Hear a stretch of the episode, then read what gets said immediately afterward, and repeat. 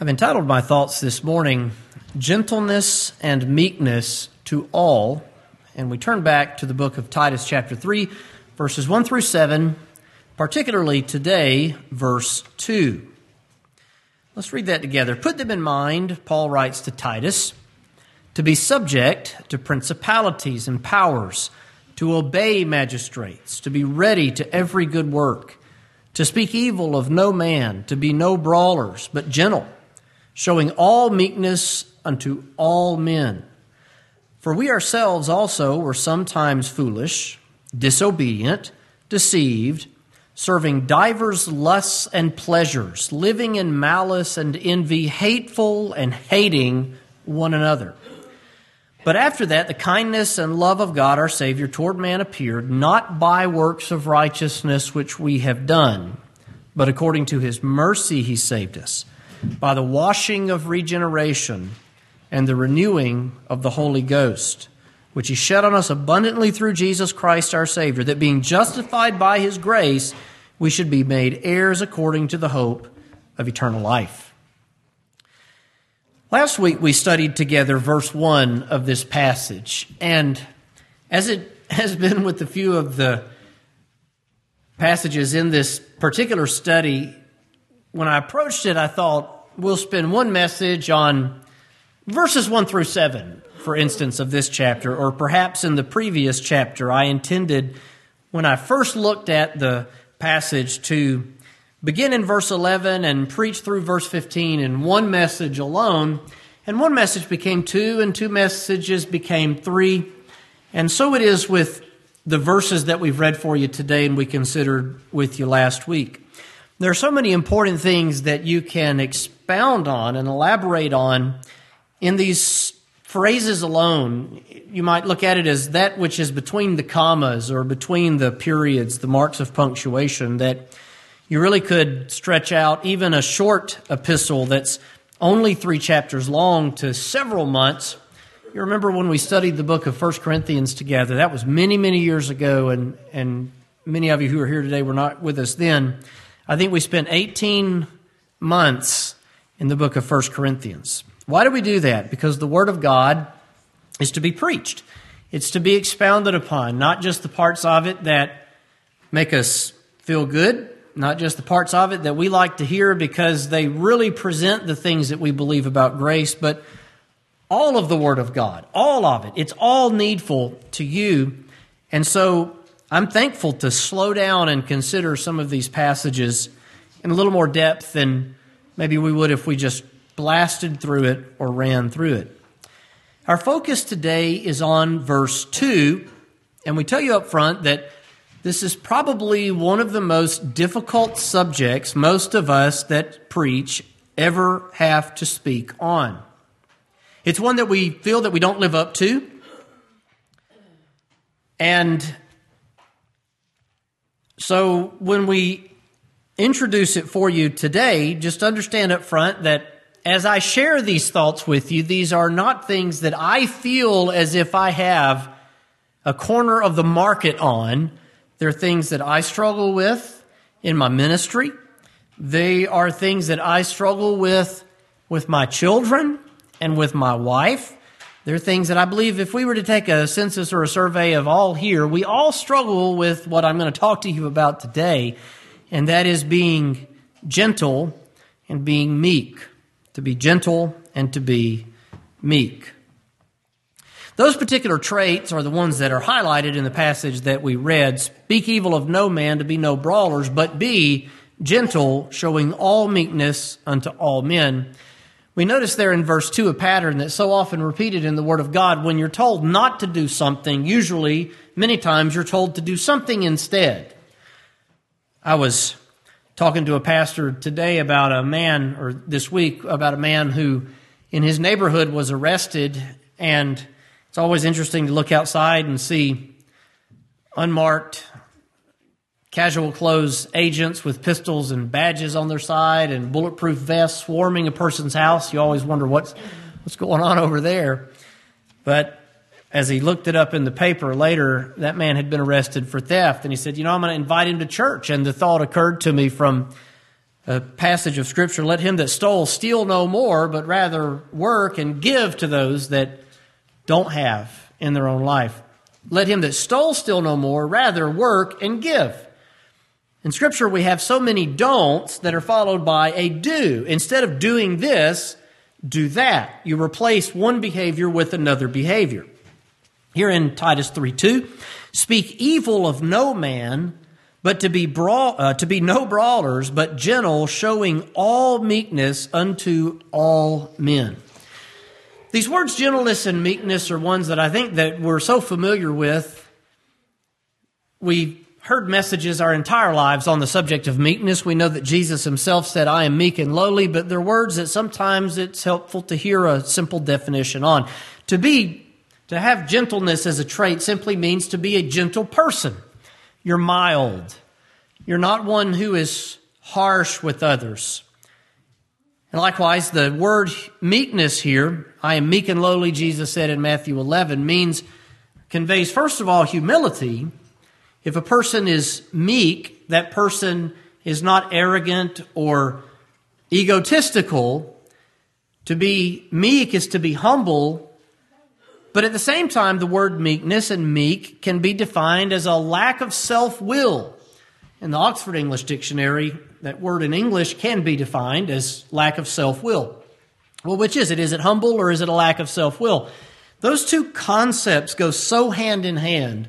A humble man is going to say, well, sure, there are things that I want in the world, but I understand that maybe my wife and my children have greater needs maybe it's something that I want, but it's not what God's will for me is at this present time. And so, whatever God's will is, that's what I want to be done, whatever's best for my family, whatever's best for those that are around me in my community or in my church. And so, meekness, being lack of self will, goes right along with humility because the humble person is going to walk in a lack of self will what he wants or she wants isn't the number one thing in the world at that moment in time. And so you have gentleness, being gentle, and meekness, humility, or a lack of self will.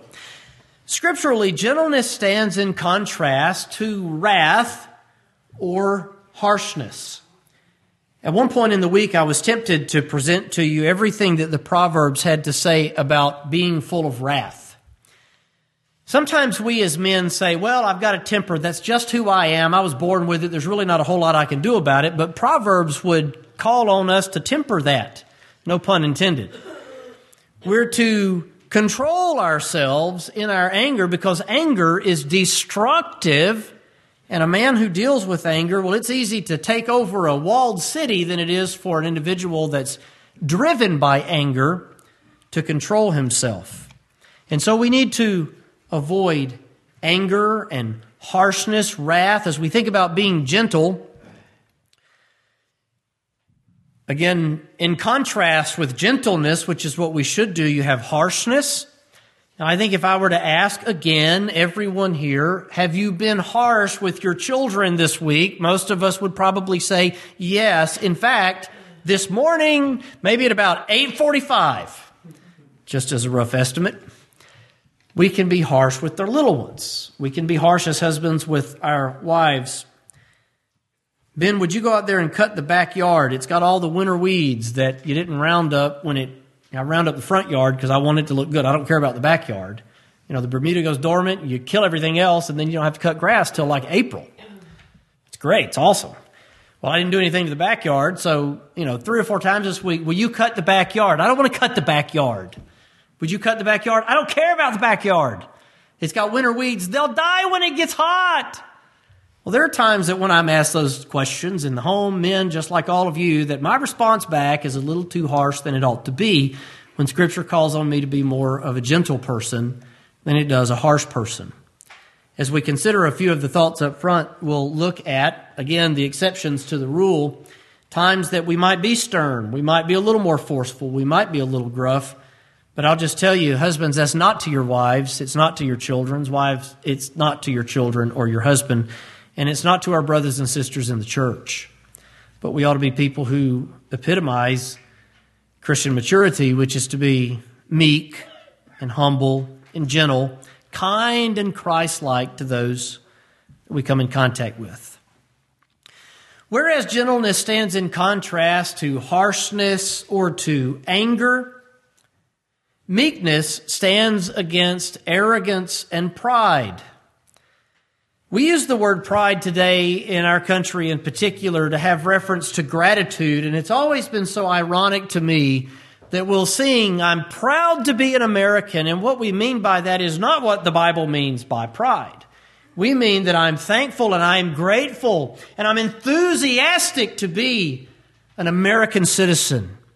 But when Scripture uses pride, it doesn't mean what we mean when we tell our little boy at the end of the day after he's played his heart out in a game, I'm proud of the way that you played, which means I'm satisfied, I'm grateful, I'm appreciative. No, pride in the Bible means that I look at some other person as if I am better than them. Now, as we begin to develop the thought that's in this passage, much with what we considered last week, it's built on a principle of grace. For we ourselves were also one time, and what were we at one time? Dead in trespasses and in sins. The person who understands total depravity should never, ever look at another person as if he or she is better than them. I was watching a conversation unfold this past week on a social media group, and in this group, there was a, a believer, a more orthodox believer who had a family member who had pr- announced and proclaimed that this individual male associates with some agendas in the world that we would consider to be very sinful. And one of the comments that was made was so very touching. One of the people said, You know, as folks who believe in the doctrines of grace, it helps you. It, it is a deliverance to you because you can approach this sin issue in this person's life and I'm hinting about what it is. You can probably imagine. You can approach this sin issue in this life without being judgmental in the sense of, I am better than you. You should be better so you're like me. Because you understand that without grace, that's exactly where you would be. Understanding grace, what I was by nature and what God has done for me, stops me from being a judgmental person, or it ought to, because I know without grace, that's exactly what I would be. I would be just that sinful and behave in such a sinful way. As we think about a few thoughts up front, as we just said, this principle is based on the grace of God. What we are now versus what we were before the Lord Jesus came into our lives. I love to think about that in the sense of the way we think of time. Human history is divided into two eras before Christ and the year of our Lord. The coming of Christ into the world even split the calendar. It's divided the Word of God into two portions. You have the Old Testament, what led up to Christ, and you have the New Testament that is in reply to the coming of Christ. In our lives, each and every one of us has a personal BC and a personal AD. And you might think, I've loved Jesus my entire life. I was a little three year old child sitting on the front pew on my grandparents' knee singing how sweet the name of Jesus sounds. Even so, there was a period of time in your life when you were an alien from God. You were dead in trespasses and in sins. Even if you loved Him as far back as your memory takes you, there was a point at some time in your life when He came into your heart and He changed you. Now, why do I emphasize perhaps a time before you were born? There are many people in the world who do not remember when God came into their life and changed them. They can remember loving the Lord and fearing Him and believing in Him all the way back into childhood. You know what's so strange? There are people in this world that would look at them and say, well, they never accepted Jesus. They're not going to heaven. No. They love Jesus. Let me just give you the rule. If you love Jesus, whether you've gone through some man made step or not, if you love Jesus, you're a heaven bound person. You love him because he first loved you. And if he loved you, you're going to be with him in glory. And it's that simple. Some people are born again at such a young age, they don't remember their life before Christ. But that doesn't mean they didn't have a life before Christ. Every one of us is conceived in sin and shapen in iniquity. There's a period of our lives when we don't know Jesus.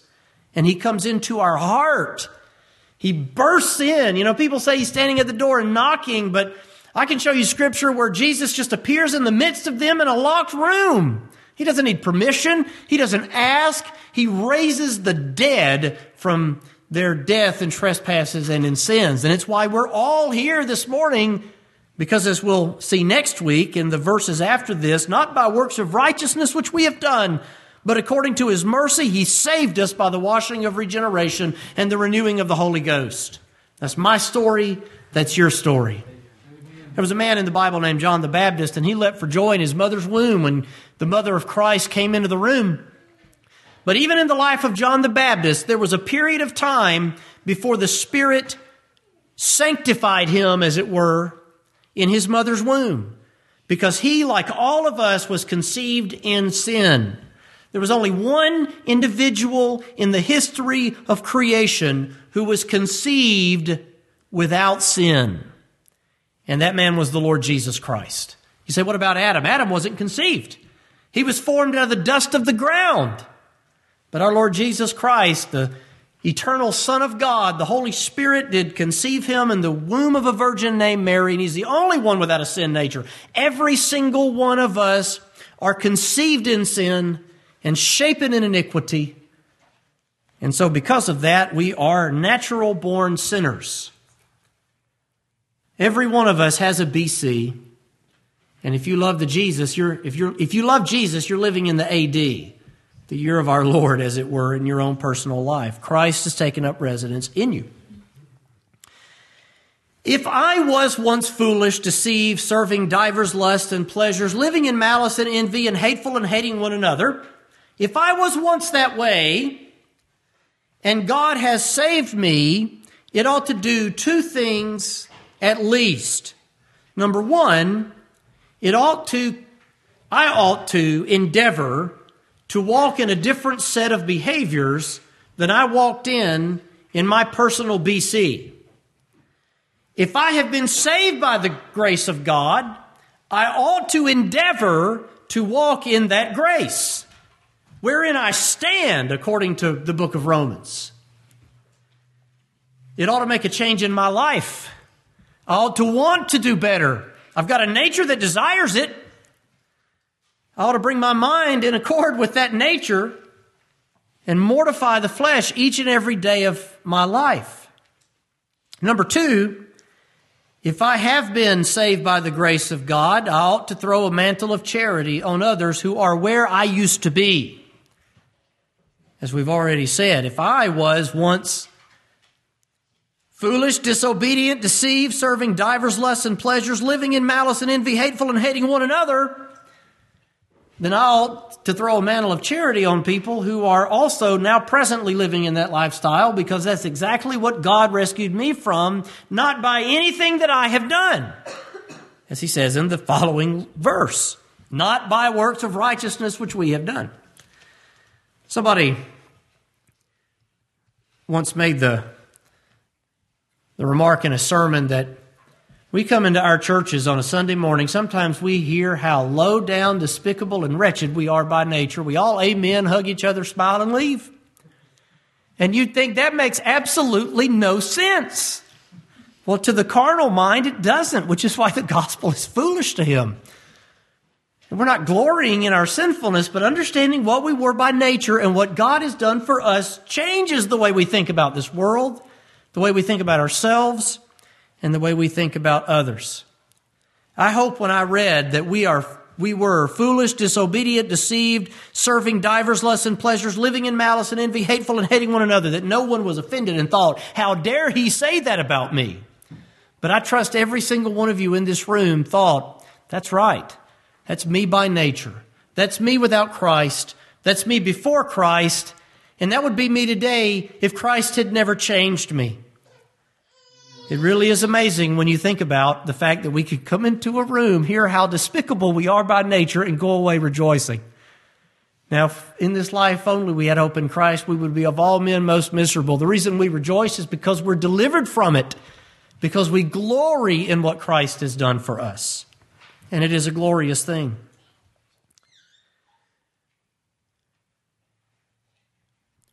The book of Romans, chapter 2, gives us a principle that we can apply to this. If I judge another and I'm guilty of what I'm judging them for, my judgment on that matter actually condemns myself.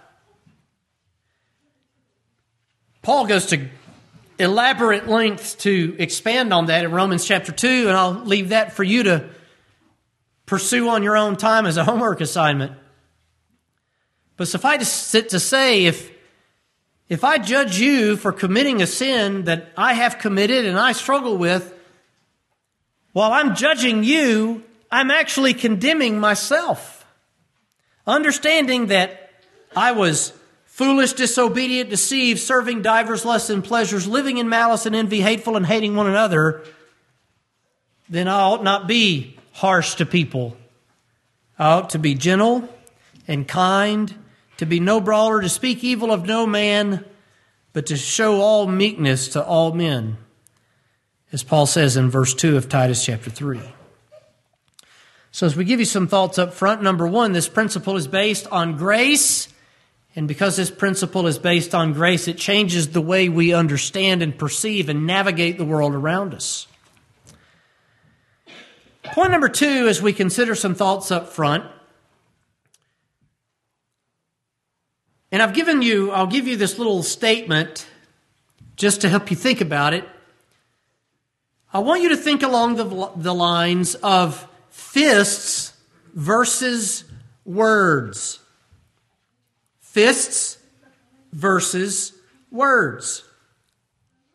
When Paul says to be no brawlers, he has more in mind than going out into the road and getting into a knockdown, drag out fist fight with someone. We can be brawlers with our words. This warning about brawling and encouragement to be gentle and meek applies to physical fighting, sure. But it also applies even more so to our words and the things that we say as we read to speak evil of no man, but to be gentle, showing all meekness unto all men. You might say, and so many times the Pharisees and the Jews and the scribes would come to Jesus and they would say, he would present a, a scripture Take the rich young ruler, for instance. Master, what good thing must I do to inherit eternal life? Well, first of all, you don't do good things to inherit something. You inherit something because someone else died and left it to you. You don't inherit eternal life by the good things that you do. But Jesus says, Oh, you know the law. Don't murder. Don't steal. Don't covet. And the man says, All these things have I observed from my youth. I've never broken the Ten Commandments. And Jesus tells him, One thing you lack go sell everything that you have and give to the poor, and you'll have treasure in heaven. And that man went away sorrowful because he couldn't turn loose of his stuff. What is Jesus doing? Telling him that only people who sell everything and swear a vow of poverty can go to heaven? No. He's telling him that one thing he lacks, and it doesn't matter who you are, one thing you lack. They came to him and they had deceived themselves into thinking that they were not guilty of violating these laws. Uh, you might have heard no brawlers and thought, well, I haven't been in a fist fight since I was in sixth grade. But we can be brawlers with our words. We can be brawlers with our tongues, with our speech. What this passage has to convey to us today has as much to do with what we say as it does what we do with our fists and our feet. I made the remark a few weeks ago when you grew up without the internet and screens and YouTube and all these various apps, little boys would be so bored they'd go outside and fist fight, have something to do. We, there wasn't a boy on the road that I didn't get in a fist fight with, including my own little brother. I got a chipped tooth right here where he kicked me in the mouth and he lost his first tooth when I punched it out of his head. Grew up brawling, scrappy little Winslet barefoot kids. But this has so much more application than simply punching somebody in the nose. To be no brawlers, yes, with our fists, but also with our words. I'm going to notice briefly the book of James, chapter 3, and do more reading than I do commenting. My brethren, be not many masters, knowing that we shall receive the greater condemnation. There are two opinions of that, or understandings of that text that you read in commentaries and study Bibles, etc. Be not many masters, knowing we shall receive the greater condemnation, could be saying, Beware if you want to be a Bible teacher, if you want to be a pastor, if you want to be an elder, because you will be judged more harshly for your failures than the average person sitting on the pew. Be not many masters, knowing that we shall receive the greater condemnation. The other opinion of that is to be careful before you put yourself up in a position of Lord over other people.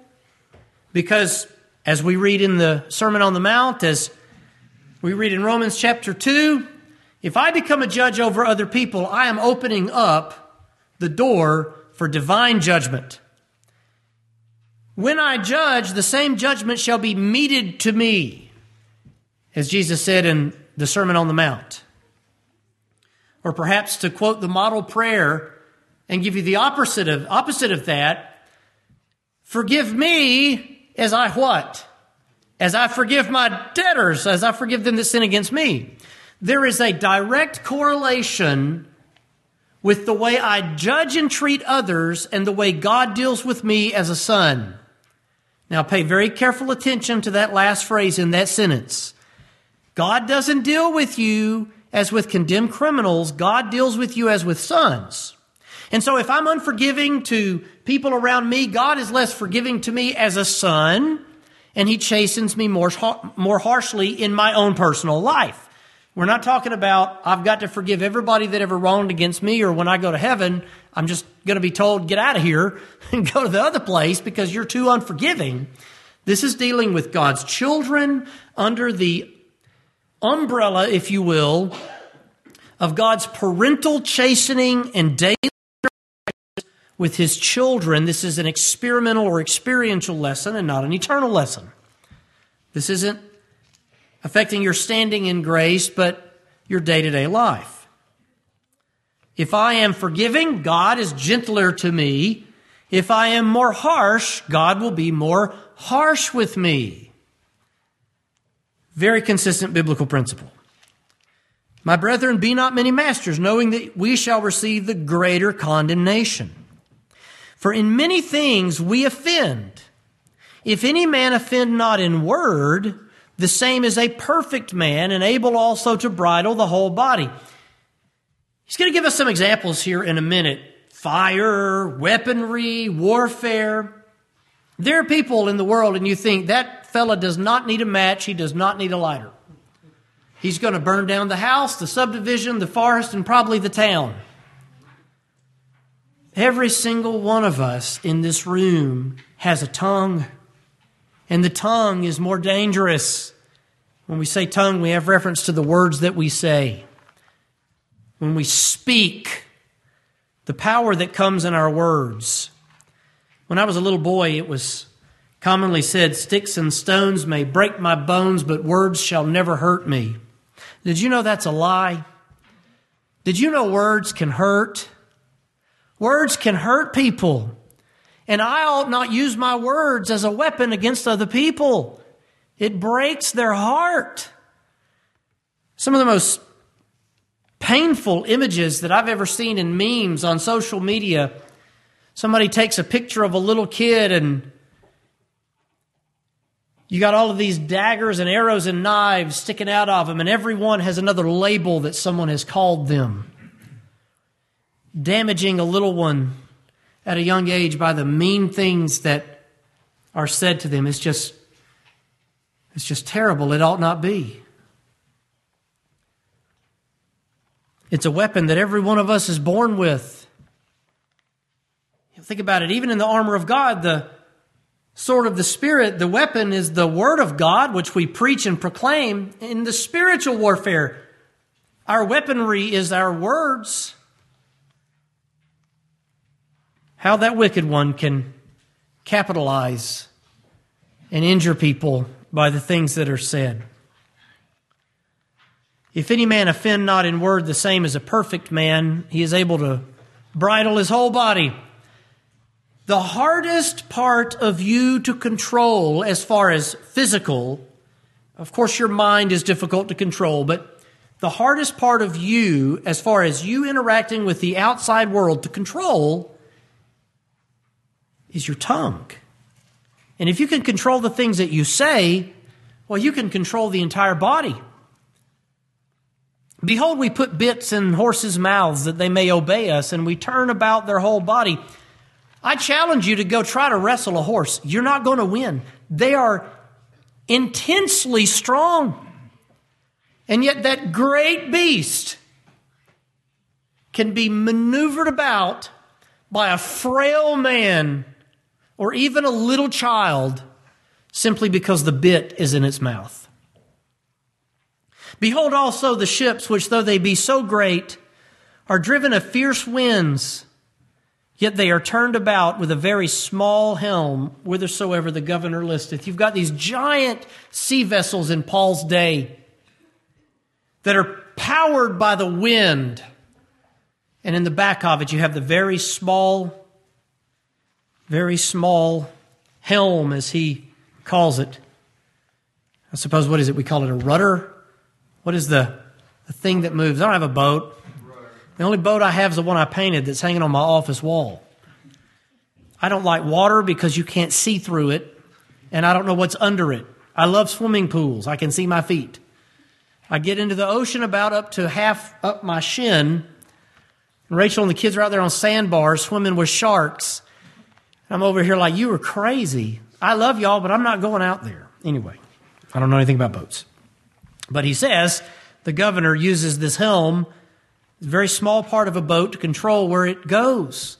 And think about it, it is driven by the very power of the wind itself.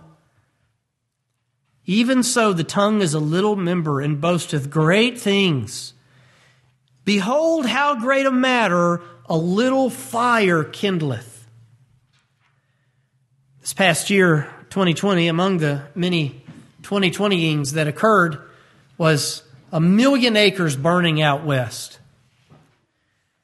One of our beloved families here, the Rairdens, will tell you about their home that used to be in California that they moved to come here in Huntsville, Alabama. And some of those fires over the past couple of years destroyed the entire subdivision. Everything that they left behind, that home burned to the ground. Behold, what great a matter a little fire kindleth. Think about the blazing forest fires out west where it's dry that begin with just a single a single ember. Maybe someone throws a cigarette outside their car window and it lands and burns down hundreds of thousands of acres. Think about all the commotion that can begin with, with such a short thing as a cruel word. The tongue is a fire, a world of iniquity. So is the tongue among our members. It defileth the whole body, setteth on fire the course of nature, and is set on fire of hell. Hellfire is in the tongue. What is the influence when people say things that are mean? Well, it's definitely not divine. He goes on, every kind of beast and bird and serpent and of things in the sea hath, is tamed and hath been tamed of mankind. Right before the Barnum and Bailey Circus closed, we took our children, except for Ethan, to it. When Lydia was a little baby, we took Ethan and Lydia and went to the circus. And I can remember a time when I was a little boy and went to the circus, how just magical it was to go see everything that there was to see at the circus. But the most terrifying thing to me as a dad with a bunch of little children, and because of this, we sit really high in the balcony. You've got lions and tigers. And this little man in a cage with a whip cracks that whip, and those lions and those tigers, they might snarl and growl, but they obey him, and in a sense, they are tamed of him. And I'm just thinking, those lions, you are in a cage with lions. I don't want to be in a cage with chihuahuas I don't know. I was reading pyrometers one time in college, and the door opens, and 15 chihuahuas come out the door and start biting my feet and my pants and tore holes in my pants. I thought, who bred these evil little demons? Thank the Lord they're so small. Could you imagine if they were larger? It'd be like velociraptors. What an attitude. This man's in a cage with lions, and they're obeying him. Elephants, line up around the room and jump up and put their front legs on the the hind end of the other elephants and they do that in a row and they bow and they do all kinds of other things all sorts of animals have been tamed by mankind but what does he say but the tongue can no man tame it's easier to train a pack of lions than it is to get control of the things that we say. It is an unruly evil full of deadly poison. Therewith bless we God, even the Father, and therewith curse we men which are made after the similitude of God. Out of the same mouth proceedeth blessing and cursing. My brethren, these things ought not so be. Now you say, well, maybe he's only talking about your fellow believers. No. Notice when he appeals to a biblical principle, he doesn't appeal to the cross, but the Garden of Eden. We bless God and curse men, men which are made after the similitude of God. In other words, I ought to be careful the way I talk about men, not because merely that they might be my brethren in Christ. Well, certainly, but because back at the beginning of time, God made man in his own image. Now, there's a principle in this that applies to our everyday lives. Why is it okay to slaughter a cow and eat a hamburger, but it's wrong to kill a baby? Because the cow isn't made in the image of God, the baby is. And so it is wrong to take the life of an unborn child because he's made in the image of God. Now, let me say one that offends people on the other side of the aisle. If we have people in our country who sneak in here to better themselves, we ought not treat them like they're less than human as we apprehend them, and even if we send them back. Why? Because they're made in the image of God, just like we are. We ought to treat all men with dignity and compassion and respect, even people who are living in lifestyles that are contrary to the Word of God, which is where we'll end up today in our message. Men and women, people, are to be treated with dignity and respect because they are made in the image of God.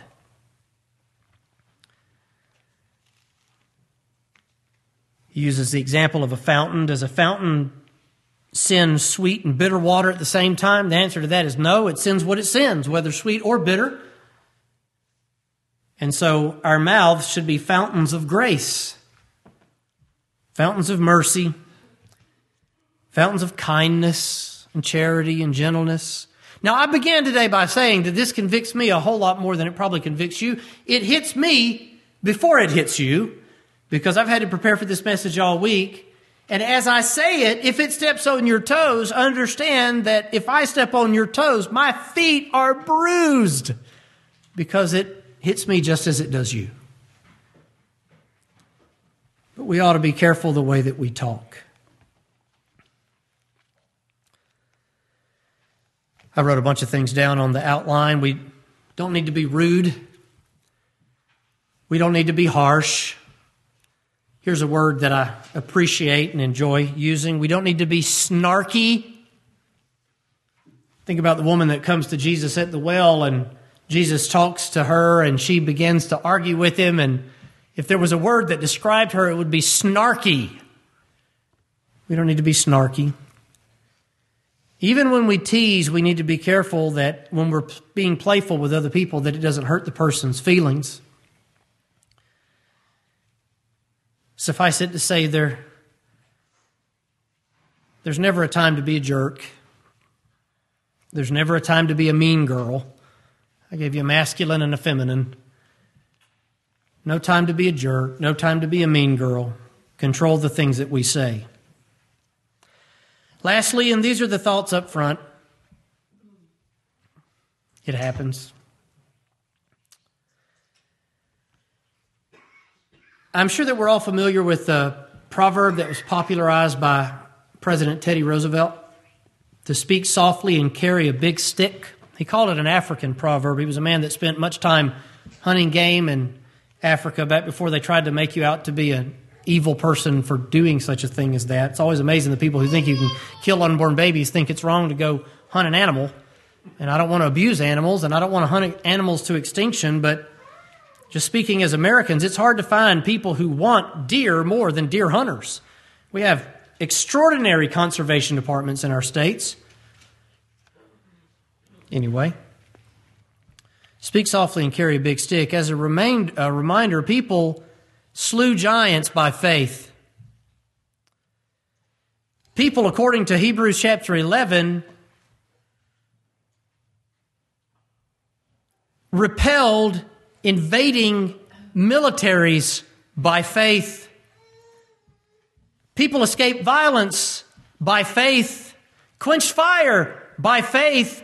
People stand and proclaim the truth of God's word by faith. This isn't teaching us to be weak.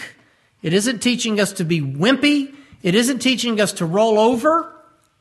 No, quite the contrary. We are to be bold as Christ was bold. The same Jesus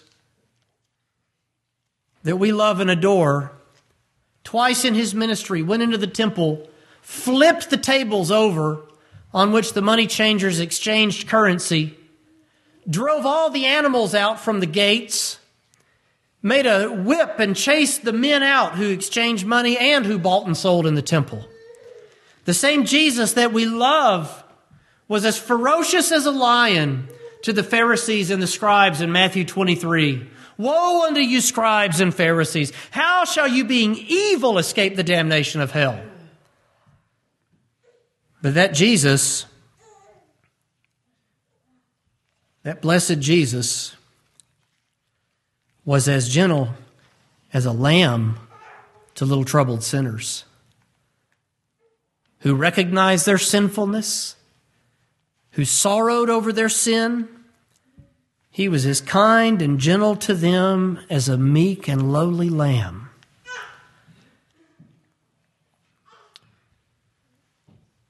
As we think about the value of gentleness, I'm going to share with you three principles along those lines before getting to the last three principles that we want to share with you today. This could be three sermons.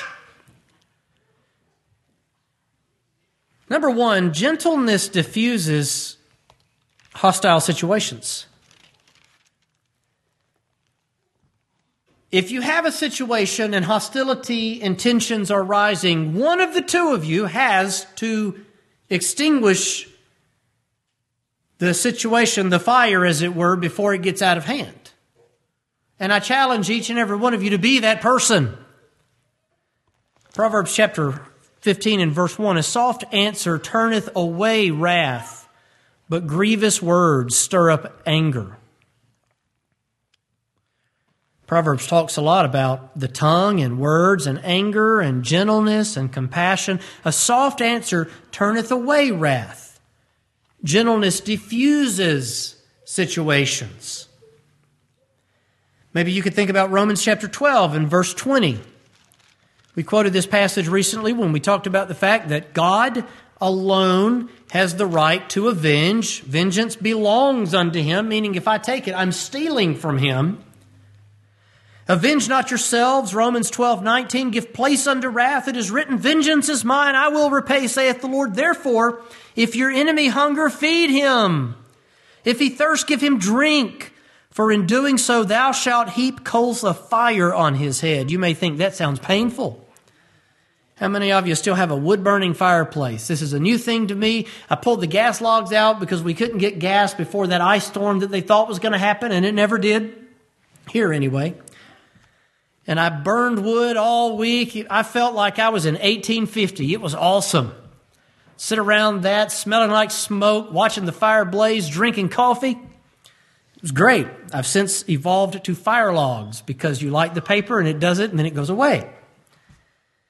Hot coals you heap on their head.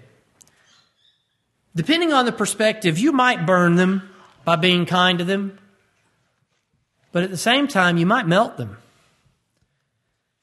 John Trapp in his commentary points out that you, to your enemies, when you're kind to them, when you're gentle to them, you heap coals of fire on their head, melting them and perhaps even gaining a friend that you'll have for the rest of your life. You melt them, as it were.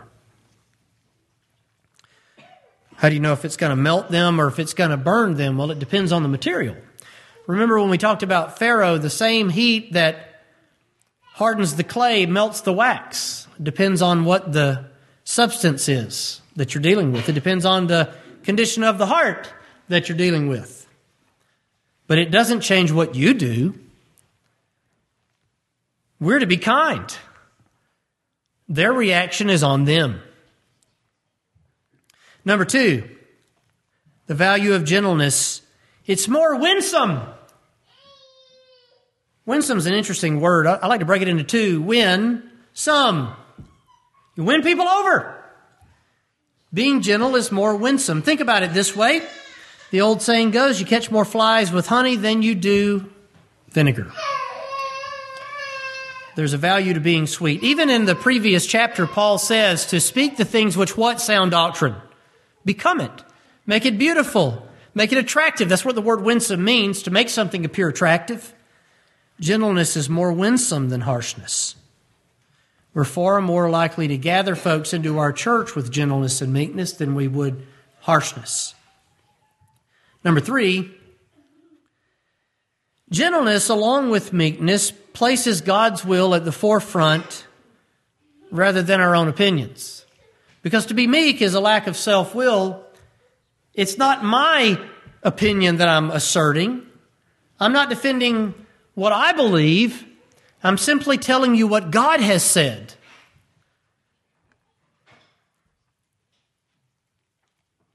And I can do that a lot more gentle than I can share with you my opinion that I might very hotly believe.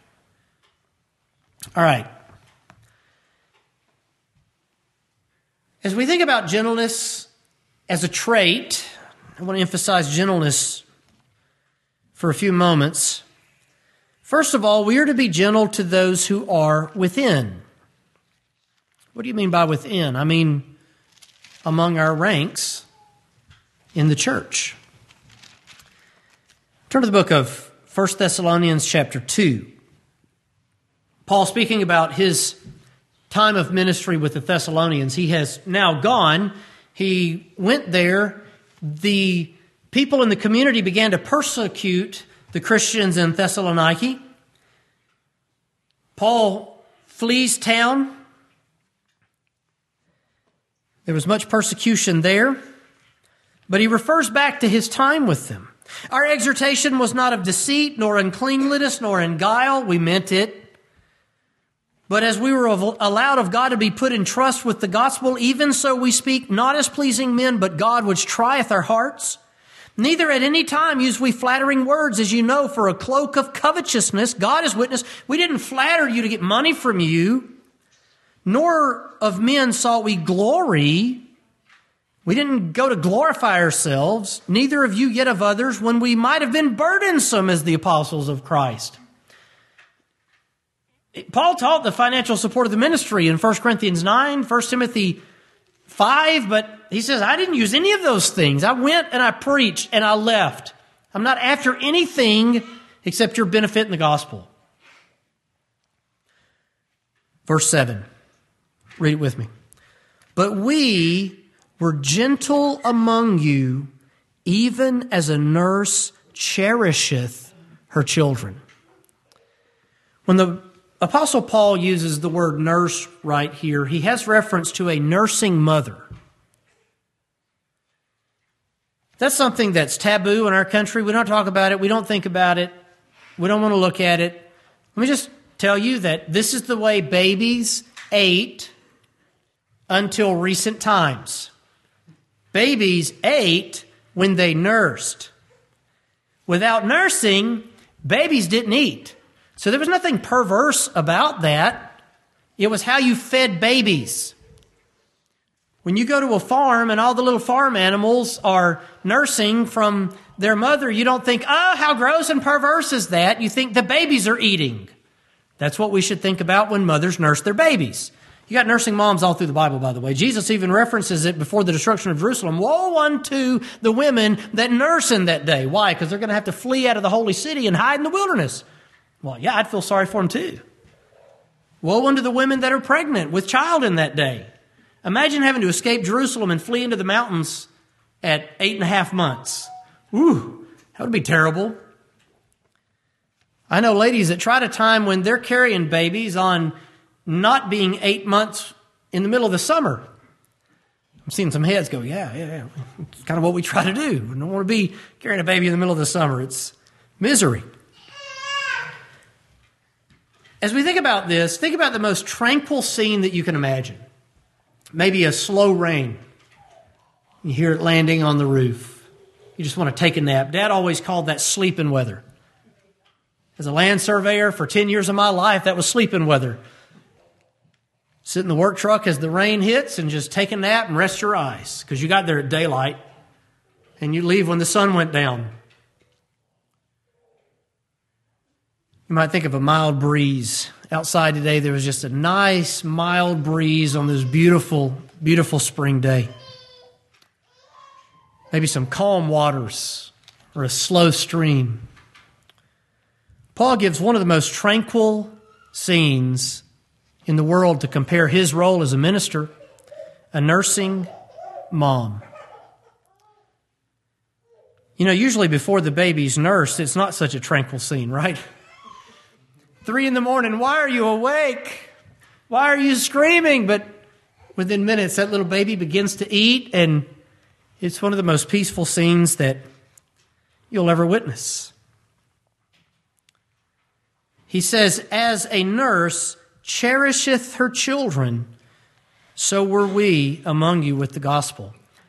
It was as if he's feeding them milk like children, is the metaphor so being affectionately desirous of you, we were willing to have imparted unto you not the gospel of God only, but also our own souls, because you were dear unto us.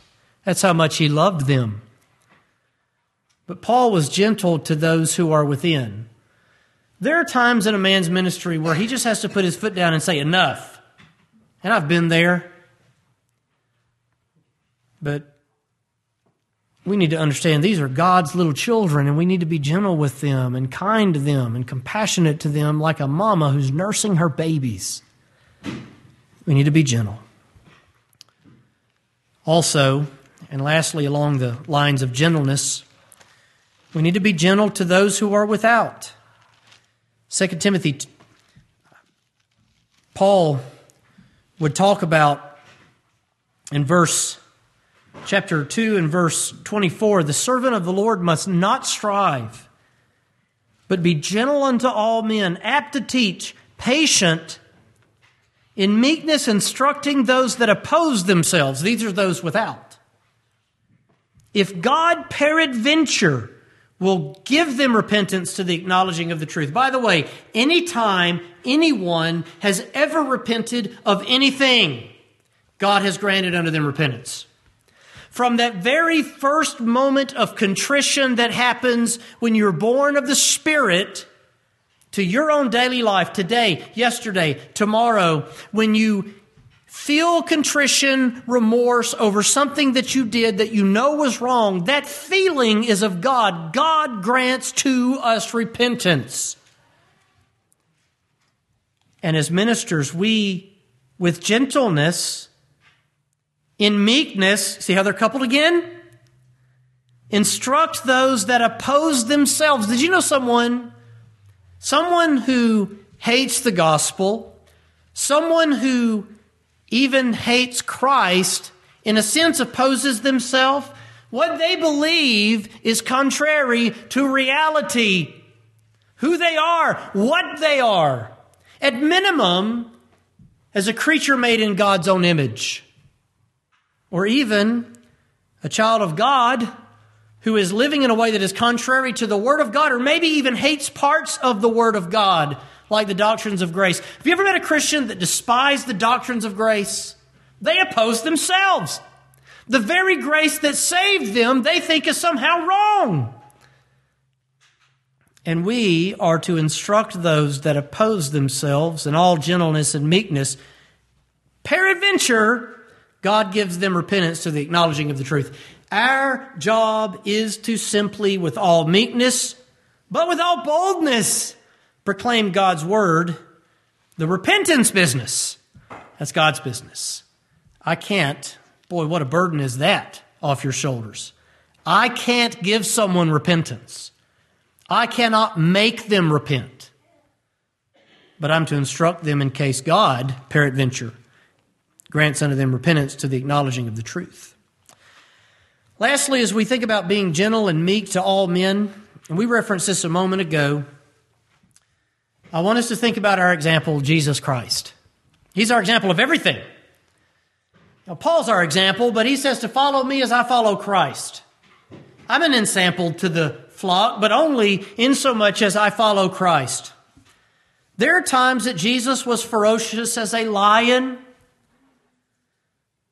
Put to the trembling, troubled, guilt laden sinner, people I trust like you and me. He was kind, he was compassionate, he was gentle, he was so reassuring. I was thinking and reading this week about so many different people with so many different infirmities that would come to Jesus. They would tear holes in roofs to get through to him. They would climb sycamore trees to see him. They would burst through the crowd to grab the back of his garment. And to none of them did he say, Go on, live with the consequences of your actions. I never knew you. Oh, there are people that he will say that to at the end of time. The Matthew 23 charlatans, but not to those troubled sinners who wept, Thy faith has made thee whole. Be healed. Every single time. May we go and do likewise as our Savior, Christ Jesus, has done for us, understanding what He has done for us. May we be gentle and meek. Let's pray. Father, thank you so much for the example your son has set. Thank you for these scriptures. We know, Lord, that this is a hard saying. Who can do it? But Father, through the grace of God, we can do all things through our Savior, Christ Jesus. May we be gentle, even when we have to be firm, even when we have to be bold. Let it not be about us. Let it never be done through anger or malice or strife or envy. May we serve you, Lord, in gentleness and humility and meekness. Help us to be like our Savior, Lord. Help us to know, as He knew situations, to know when to be bold. Because Lord knows there are times that the money changers' tables have to be flipped.